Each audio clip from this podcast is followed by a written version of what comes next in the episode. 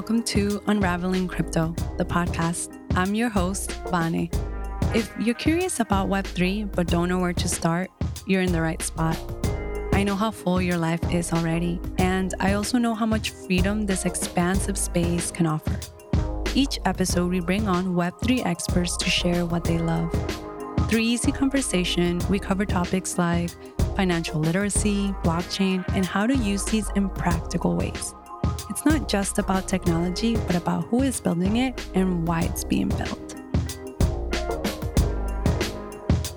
Welcome back, everyone. Today, I sat down with Jamil to talk about his background in engineering and what got him into blockchain. And we discussed why making a difference is hugely important to him talked about digital ownership and how he balances his long hours immersed in tech with reconnecting to the physical world around him. It's such a juicy conversation, and I hope that you enjoy it. As a PS, I'm a little under the weather right now, but I hope that you enjoy this conversation with Jamil as much as I did.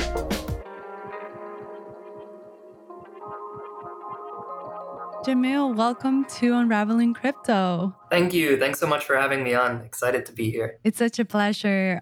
I, before we get started, I just want to start with maybe like a, a way to ground and connect. Um, and I love to do that with like, uh, what are you grateful for at this moment? What am I grateful for? So many things right now. I mean, I, I, I think just being able to work on the problems that I find that are meaningful in a place that I love, you know, in a in a, in a city that I that I'm grateful for, in a, a and for the Stacks community, and to, to, just be around people like you and and others in the community that are just give me so much energy and so much excitement to do what I'm doing. Mm, yeah, I always love to start with like gratitude. Just it always brings us back to the present moment um, after like a crazy day. I would love for you to just share a little bit about who you are and what you're doing right now. So I guess my my background has always been in. I, I've always enjoyed building things. You know, it's kind of an engineering cliche, but that that's genuinely what I've always loved to do. You know, from high school, I remember when, you know, the the first iPhone came out, and the first thing I just loved to do was, you know, jailbreak the phone and and you know write apps even before the app store came out and and learning how to code and learning how to build things on this you know magical new new device and magical new platform.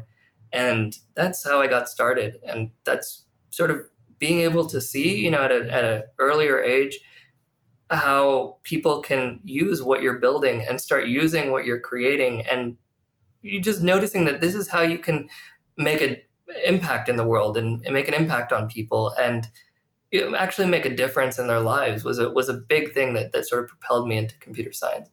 And likewise, that's why you know, sort of studied computer engineering in university, and then eventually getting into machine learning, working at my dream company, Apple, at the time, uh, to to you know continue that that sort of pattern of trying to make an impact on on the user, on the user experience, on on how people use their devices and interact with technology.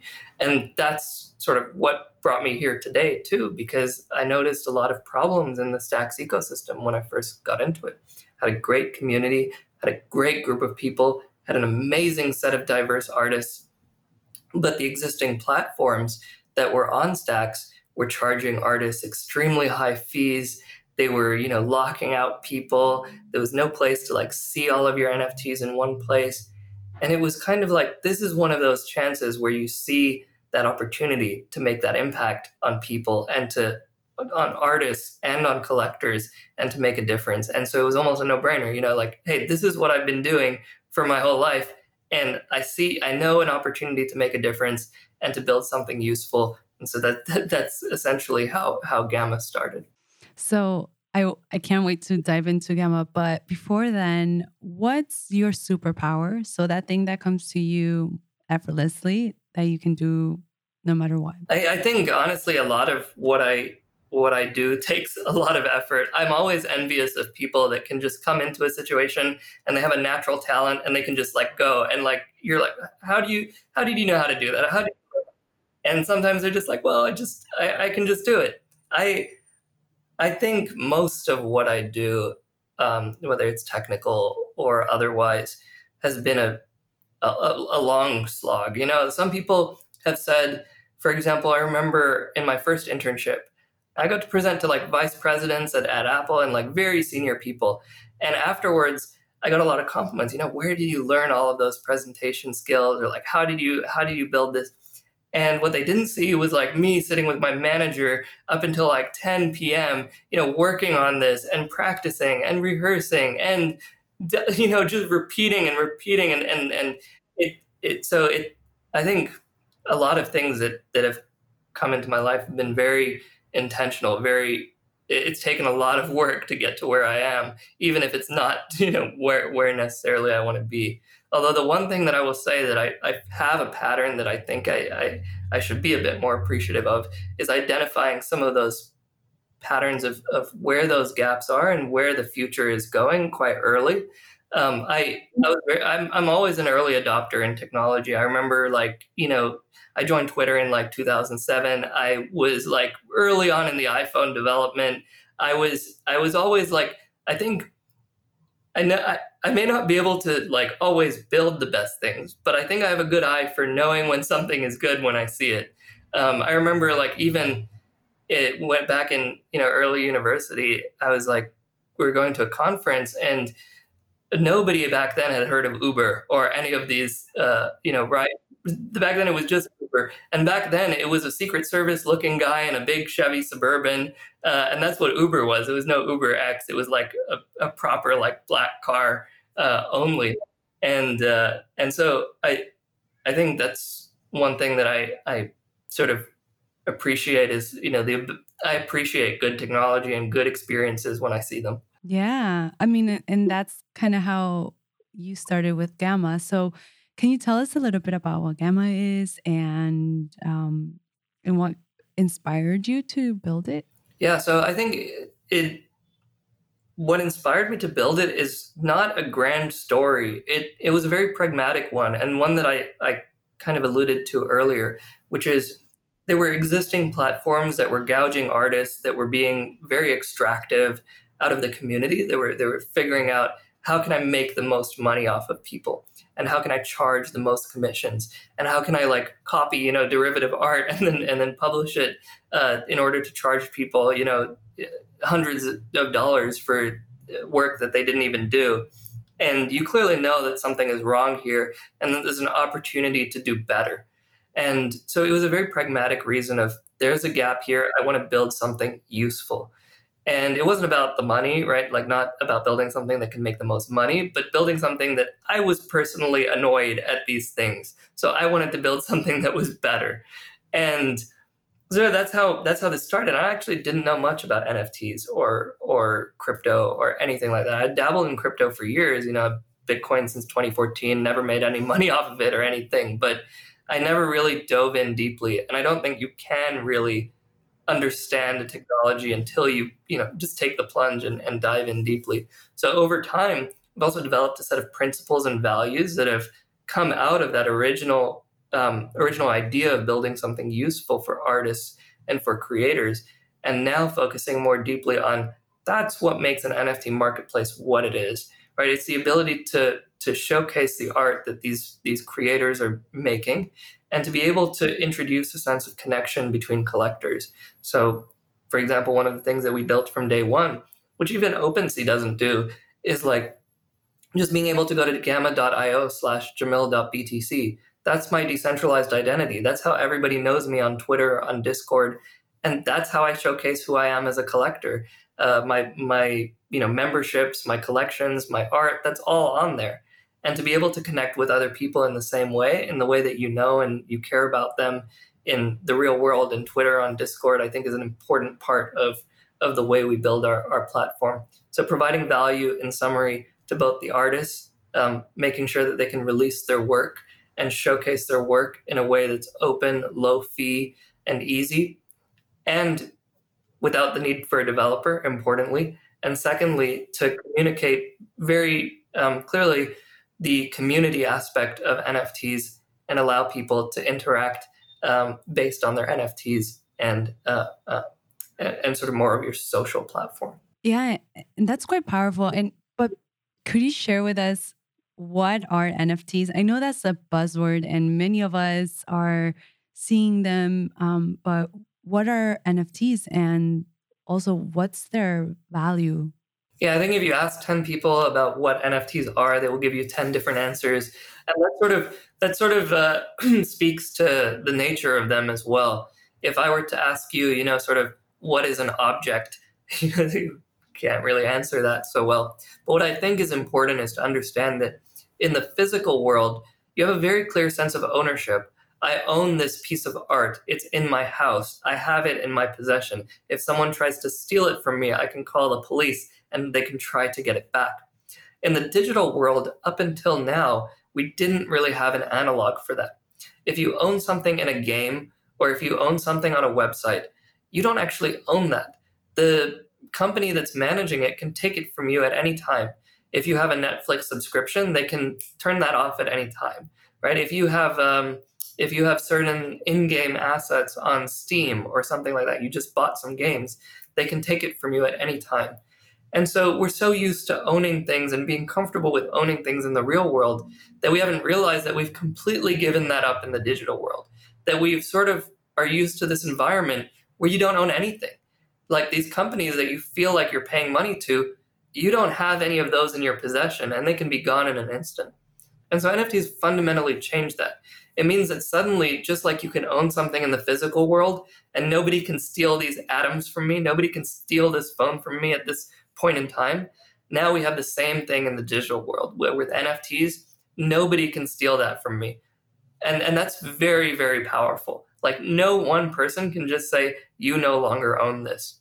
And from there, you can branch out into so many different possibilities. And that's why you get so many different answers to what is an NFT, because it's really just a technology that enables something else. Uh, and the, the technology is real digital ownership. And from there you can go in so many different directions. And and the the space of possibilities is really endless. Yeah. What are like would you say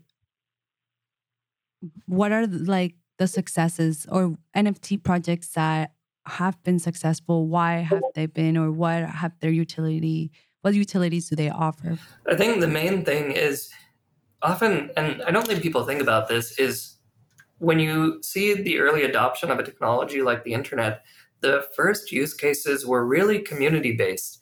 You saw, for example, Usenet groups, which were like email groups basically where people could talk back and forth and find a tribe, a group of people that they really identified with, that they could have discussions with. And I think early on in NFTs, that's almost the lowest friction thing that you can experience is the community aspect. And that's sort of where we see the first uh, examples of digital ownership become very important because now I can be part of this community that nobody really governs.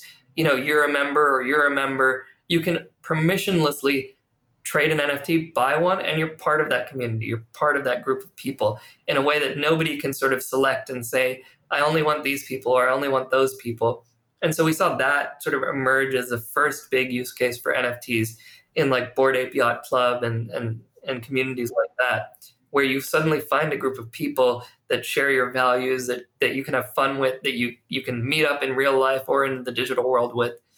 And that's i think only the the beginning right? That's like the first seed of what the possibilities are just like in the internet when you first had those usenet groups and those those discussion groups you'll start to see more fundamental uh, use cases come up and you're already starting to see a few of those where now you're starting to see club memberships, right? Whether it's golf or wineries or whatever, and you're starting to see um, subscriptions for software. Just like I told you, Netflix can steal your, just take away your subscription at any time. Now you're starting to see companies invent better models for modeling how they make money over subscriptions and how they represent ownership over their product. And again, the, you're just going to see this like explosion, you know, this sort of funnel of use cases. They start from those simple community uh, based use cases to like subscriptions and ownership and and you're going to have more and more stacked on top of that so there's different types of nfts and of course like what are what makes nfts on bitcoin special yeah i think nfts actually first started on bitcoin um, with platforms like Counterparty. I think, and and even before that, stuff like colored coins, which was the idea that some Bitcoin can be actually different than others, and that makes it non fungible, right? You can't exchange this Bitcoin for for another Bitcoin uh, transaction, essentially. Um, I think one of the things that is important when you talk about uh, I said no central authority can can steal this digital asset from you. That comes from the consensus algorithm, which is the root of what a blockchain is. Who decides what blocks get mined? And Bitcoin's innovation was that there is no central authority that decides what blocks get mined. It's all a permissionless protocol where anybody can come in as a miner and no one transaction can be censored unless 51% of the miners have the power. And right now it's much more decentralized than 51%. So the platform that you're building on affects those security guarantees. It affects whether your platform is truly decentralized or not. And Bitcoin is the most decentralized out of all the blockchains that are out there. It has the most distribution over mining power, has the strongest security guarantees with proof of work. And I think people forget that underlying all of this, we're building this for a reason. And that's to ensure that your ownership, your digital ownership is secure and safe, just as the stuff in your home is secure and safe. And uh, there's no better place to do that on Bitcoin. It doesn't. You feel like it doesn't matter until it matters, and someone steals it from you. Uh, you know. So I think building on the most secure platform is very important in ensuring that your assets are safe and secure. Okay, so I want to kind of like pick your brain on something because when I first got into the space, I would hear a lot of like the miners, and I thought miners before knowing i'm like who are the miners? What are they doing? So can you just share a little bit or like an example that gives a bit of context about what miners are? Yeah so um, what happens is when a blockchain what a blockchain is is essentially what what what it what it what it sounds like. It's a chain of blocks and each block basically records a set of transactions or a set of events that happen.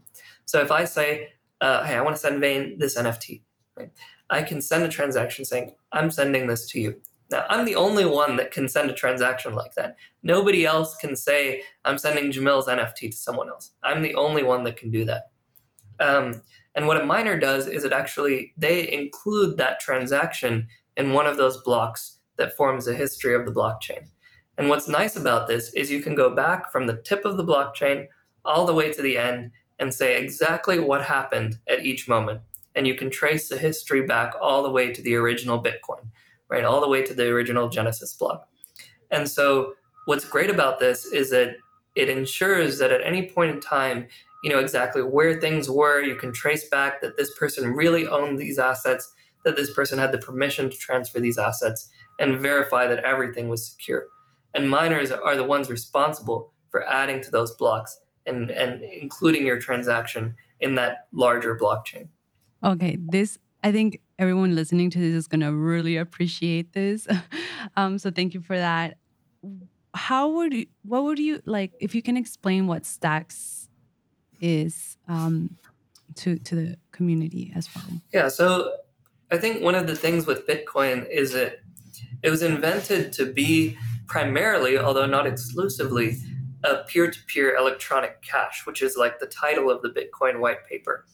And what this meant is that Bitcoin does something really well, which is that it tracks ownership over amounts really well. So it says, like, I have two Bitcoin or you have three. And that's through a, a record of transactions. So I, I can spend these three bit this much Bitcoin and you can spend this much Bitcoin. And it records that very well. But what the original Bitcoin protocol uh, struggles with a little bit is uh, more extended use cases beyond that. So that means recording things like non fungible asset ownership, right? Like NFTs, like art, or or or more complex representations. And so what Stacks does is it builds on top of Bitcoin to allow Bitcoin to represent those most more complex behavior, like what we see in the world of decentralized finance, or fine art. And all of these things can now be represented in the same way and with the same security guarantees that Bitcoin has. So Stacks just makes Bitcoin more powerful or more flexible in a way. And coming back to why would you recommend someone to first experience um, Web3 and crypto with stacks versus other? Yeah, I think there, there are a few reasons. Some are principles, and some are. I like to split this up into like, why should you build on stacks in theory, and why should you build on stacks, or why should you come to stacks in practice? And in theory, um, we went over some of that, which is the security of Bitcoin and and all of that. But you might ask, well, how does that make a difference in my real life? Like, well, why should I actually download the Hiro wallet and start trading NFTs on Stacks? And I think some of that is the principles, but there are also very pragmatic reasons to do it too. Um, the transaction fees are extremely low. Right now on Ethereum, um, I think I've, I've spent like thousands, if not tens of thousands of dollars on transaction fees alone on Ethereum, whereas on Stacks, you'll spend less than a dollar. So it's a really like low fee easy way of getting into the blockchain if you've been priced out of Ethereum's transaction fees, which can be a huge issue in accessibility uh, in Web3. When we want to enable more people to be able to use these platforms, we need to make it affordable. It's affordable on several levels too. You can get NFTs, you can play around in the ecosystem for not not much money compared to Ethereum, which is really like this almost it shuts out people that are that are just trying to get into Web3. Stacks is a much more open, much more permissionless protocol, sort of in the in the line of Bitcoin. And the other reason I think is uh, the other pragmatic reason is is the people. I think on a lot of other blockchains, you see people that are in it for the money, or in it to flip, or in it to you know just try and be as extractive or make the most money as possible. But I think on Stacks, and you, I would love to hear your thoughts on this too, because I know you've been involved in the community quite a bit. Is I find people are very helpful, very open, very appreciative, and just out there to, to inform, to help, and to to just make friends together. And I really love that about about Stacks and about the community here. Yeah, I agree. I I mean, I came into the space. I knew about crypto and I knew about Web3 for a while now, but coming into Stacks was wonderful because everybody is so welcoming. And I had very little knowledge, and I would message and DMs and then go on Twitters, and everybody would be like, Yeah, just schedule a call with me. I mean, I know maybe now it's not as, like, maybe not the same, but it was really great to just be connecting with one on one. And then you make friends along the way too. You connect with different people. And if it wasn't for Stacks, I don't think I would have been creating Unraveling Crypto either. So it just, it all aligns really perfectly. And it's, I, for me, I would definitely recommend everyone come in and experience because it's the right time to do so um, with Stacks. So, um, what would you say are the differences between like if you, if somebody is curious about coming into web 3 like what are the main differences between web 2 and web 3 yeah i think there's there's often this um this sort of uh chris dixon i think puts it this way.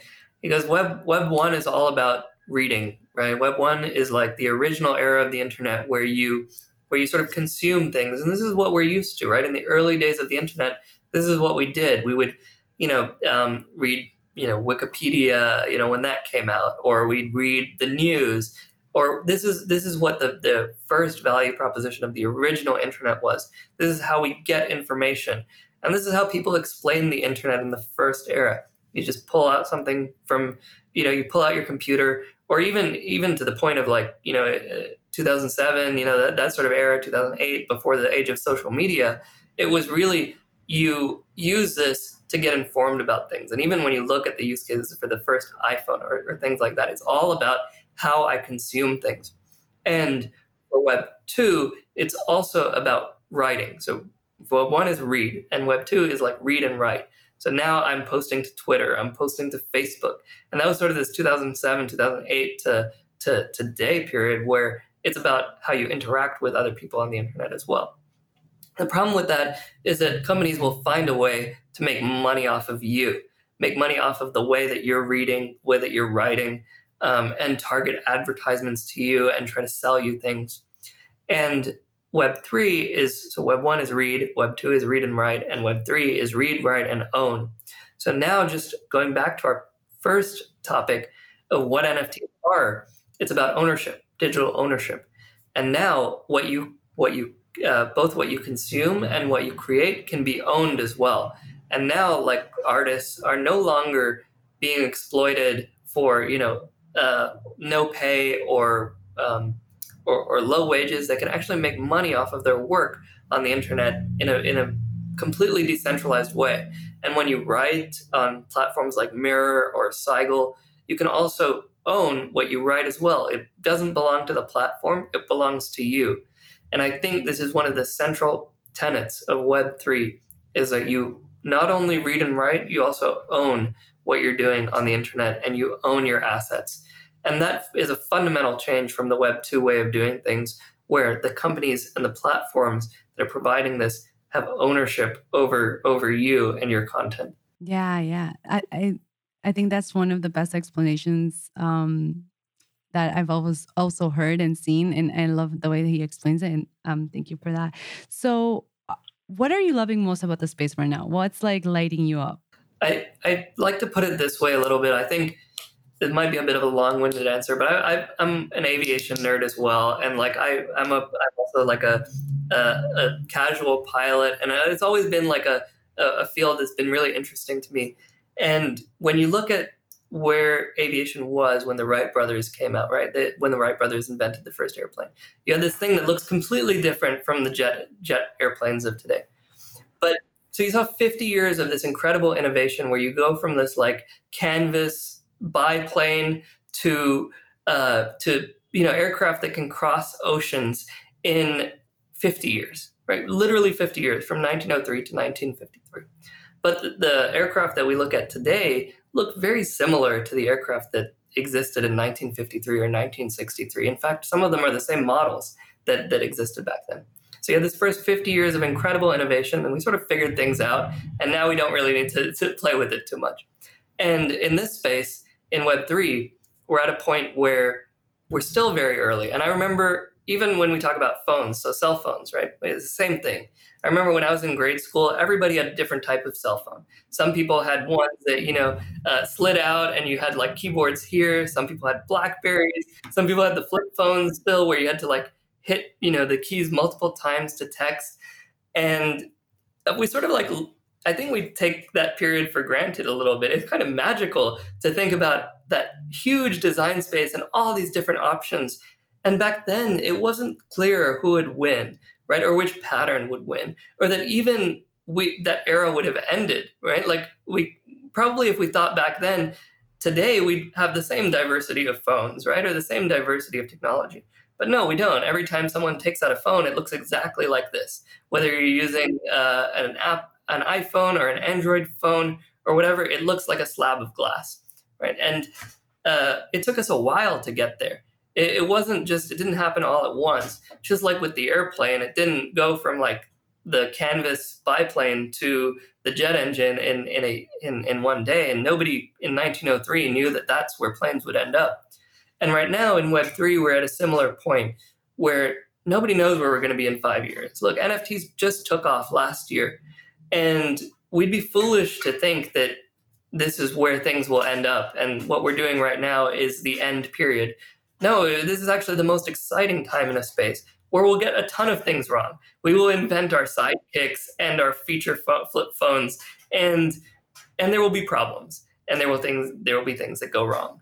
But this is exactly that point in time where you need that era of experimentation, of trying new things, of figuring out what works and what doesn't. Because in a way, everybody that's building in Web3 is playing their role in inventing the future. And we don't know what that looks like until we build it. And what would you say is lacking or is still missing in, in the space? I mean, of course, of the innovation but currently right now what would you like to see happening i think this might be the nature of the people that come into the space as well is you, you get people that have a very strong sense of what should be right and the principles of blockchain and cryptocurrencies and the decentralization but in the end as a user as a person who's using these platforms the only thing i care about is how you make this useful to me in a clear and compelling way and how you make the experience a delightful one. Right now, we haven't really nailed that in crypto. I think people still are unclear on the value proposition. They haven't found that use case that's like here is how it improves my life in a tangible way that affects millions of people. We found things that affect artists, that allow people to get their communities, that affect hundreds of thousands of people or tens of thousands of people. But now it's making that next step and and developing these platforms that now bring that freedom and ownership to millions and billions of people. And for that, we need more diversity of opinion, of thought, of people in the space. You know, we, we have to get away from the existing sort of thought patterns that are coming in uh, of how we're building from the technology up. And we really have to build from the user and the user experience up with the same principles that we've we've established of decentralization and ownership. Yeah. What would you say like what advice would you give someone that is has heard about NFTs and wants to create in the space? Like what's the first thing that they should do? I think mainly it's hard to explain from day one. I think just like just like if you asked um, for example, uh, an artist who is coming from the traditional art world with studios and galleries and things like that. There's so much uh, that you need to be familiar with that I have no idea about in that traditional art world, say, right? Of like how you start to get your work exhibited at a gallery, how do you talk to people, what sort of art styles are in fashion, and what what sort of payment structure or commissions, and like who should I know and who should I talk to? And it's almost the same sort of patterns and dynamics that come out in NFTs as well. I think there's no like one size fits all formula. It's just a matter of talking to as many people as you can and understanding where the space is today. What uh, what are the best avenues to get your work out there? What we've tried to do at Gamma is make it as easy from the technical side as possible because we know there's so much else that needs to be done to get your artwork out there. As, a, as an artist, for example, a traditional artist, you don't need to worry about code. You don't need to worry about all of that. And we want to get rid of that. Like I want to code my job away. My job shouldn't exist. I, I should I should just be like artists should just be able to go from from their work to uh, to selling it and getting it out there as quickly as possible without anybody in between. But there's still so much that you need to know to be able to get to that point of how you build up a community, how you build up you know traction for your art, how do you get the message out there and all of these things are an integral part of of uh, of the NFT sort of experience and flow. Yeah. So you know, one of the things I always say is like you just have to get have to connect with the people and know what's going on before creating anything and that goes any for any place that you go you need to know or understand it a little bit more um so moving away from web3 and what you do what else do you love to do that's outside of work um, over the past over the past few months, it hasn't been really too much outside of work, but um, there there there are a few things that I enjoy. I like to get. I think a lot of people have uh, have very much like they like to play games on the computer or something. But I, I honestly like after I spend 12 hours every day, like seven days a week at a computer, that's the last thing I want to see. And so I, I really enjoy the outdoors. I really enjoy um, going hiking, skiing, uh, mountaineering a little bit um, although I'm not fit enough for that anymore. Um, uh, I enjoy flying, as I mentioned. I haven't done it in about in a few months, but it's something that I really used to enjoy too. Um, it was another way to sort of connect with something physical, you know, flying a plane and just being, getting a new perspective on on on you know the same places that we we know and enjoy on the ground, and also the just being like a very physical experience. You know, you actually feel the air that's coming across the wing and the ailerons and the pressure that you you, you feel. It's like a very it's a very nice physical experience. It's very different from um, from coding or anything like that on the computer. Um, the the other thing that I I've been enjoying is um, this is more on the technical side, but my my background is in machine learning, so I really enjoy uh, more on if if I do have have more like a, a computer based or, or, or a hobby like that, and if I get extra time, I really do enjoy learning more and uh, and you know just being intellectually curious about about ML, the the most recent papers that are coming out. I used to do like I, I don't know how I kept up with this, but like writing summaries of uh, uh, one ML paper per day uh, for a while, and uh, so so those are a couple couple of things I enjoy doing, although I haven't haven't been able to do much of the uh, more academic stuff in a, in a little while. Yeah. So, I mean, Web three moves so fast, and the technology, any technology, really, and I think life in general too just flies by. But what do you do that grounds you, or what do you do other than what you explained? Is there anything else that um, you do for self care? Yeah, I think the main thing is that you have to like we weren't meant to sit at a computer, you know, for for this long, or we weren't meant to like stare at our phones or stare at a pane of glass for this long. And it's actually something that I feel like I also want to work on longer term too. Is I feel like there are probably better ways of exposing the benefits of technology without all of the negative mental and physical health effects that technology has on us today, whether it's social media or just the physical effects of looking at a screen or sitting in a certain position for so long every day. And so I think even though it's small, like just being able to get out for physical, you know, exercise to stimulate the body in the way that it's meant to be, you know, eh, um, being around nature, going for walks, going for runs. I think that's a very important part, especially if you if you spend so much time at a computer. Yeah. So we're wrapping up, but before we go, I'd love to do a lightning round, which is a series of questions that you can just answer as quickly and concise as possible. Yeah. Yeah, sounds good. Let's do it. So the first one is what's your favorite book? My favorite book? Oh, that's a question. Good question. Uh, I'll go with the. It's called Gödel Escher Bach by Douglas Hofstadter, and it's like an exploration on math and uh, and eventually consciousness, and it, it sort of goes back to my AI background. That's cool. So one piece of hmm. advice that the world needs to know right now do don't complain i think is the biggest is the biggest one. You know there's so much negativity on social media and things like that but our power to impact the world is is enormous right? You have the ability to affect so much change. Your go-to drink? Uh boulevardier is my go-to drink uh if it's a cocktail bar. That's uh um uh, campari sweet vermouth and and bourbon. Oh and one thing you can't stand? Uh I think it goes back to the the like people who are just obsessively negative. I, I can't deal with that. I, I, I think if you're negative, then you find find solutions and find ways to fix it. What do you value most right now? That's another great question. I think like it's starting to become this kind of cliche answer too, but time. You know, it's it's limited and we have to choose what the biggest impact we can make is in the limited time that we have. And right now, I've tried to become much more intentional about that. How do I use every moment to, to make the biggest impact or to work on the problems that I find are most meaningful? And what do you love most about yourself? that's a, that's another tough question. um, yeah, I think I think my willingness to take risks, I think, is one thing that I've started to try to cultivate more in myself and also try to appreciate more. Just like again, life is short, so try something new and you know try and make a difference. Don't settle for just doing things day to day because it's expected of you. Yeah yeah i like that.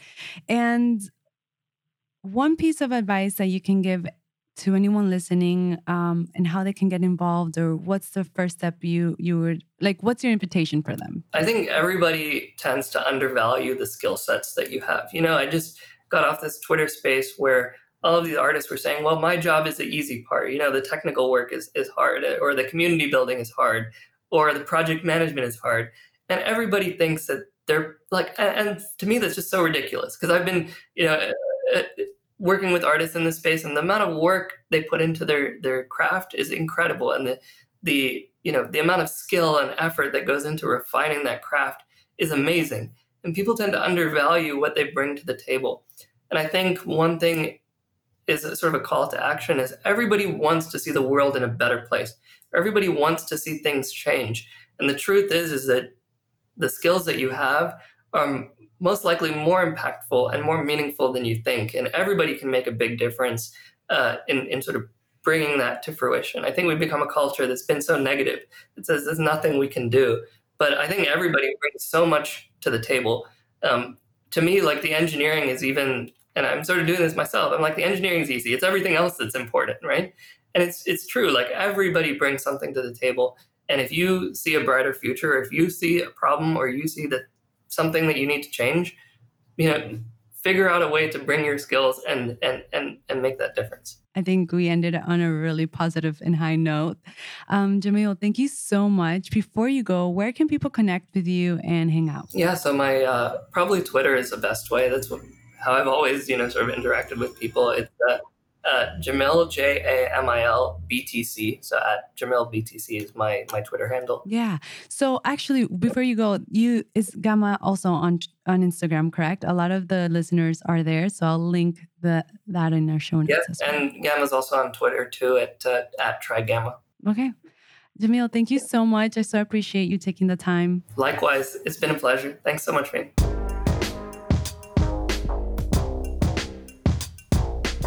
Thank you for tuning in. I so appreciate you being here. My intention with this podcast is to empower you to walk into another world feeling confident. Through powerful conversations, we can build this bridge together. If you love this conversation, please leave a review on iTunes.